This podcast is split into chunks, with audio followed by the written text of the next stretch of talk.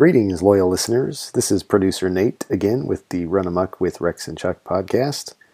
We just have a short announcement for you uh, right now, and we'd like you to hear it from Rex.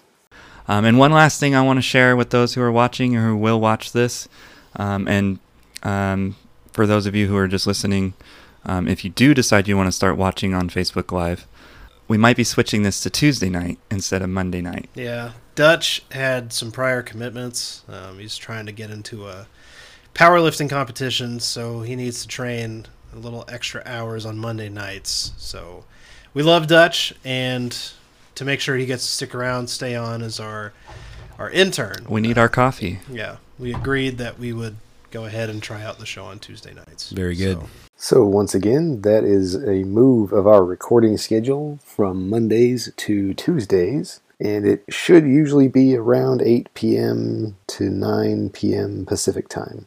Thank you so much, and God bless.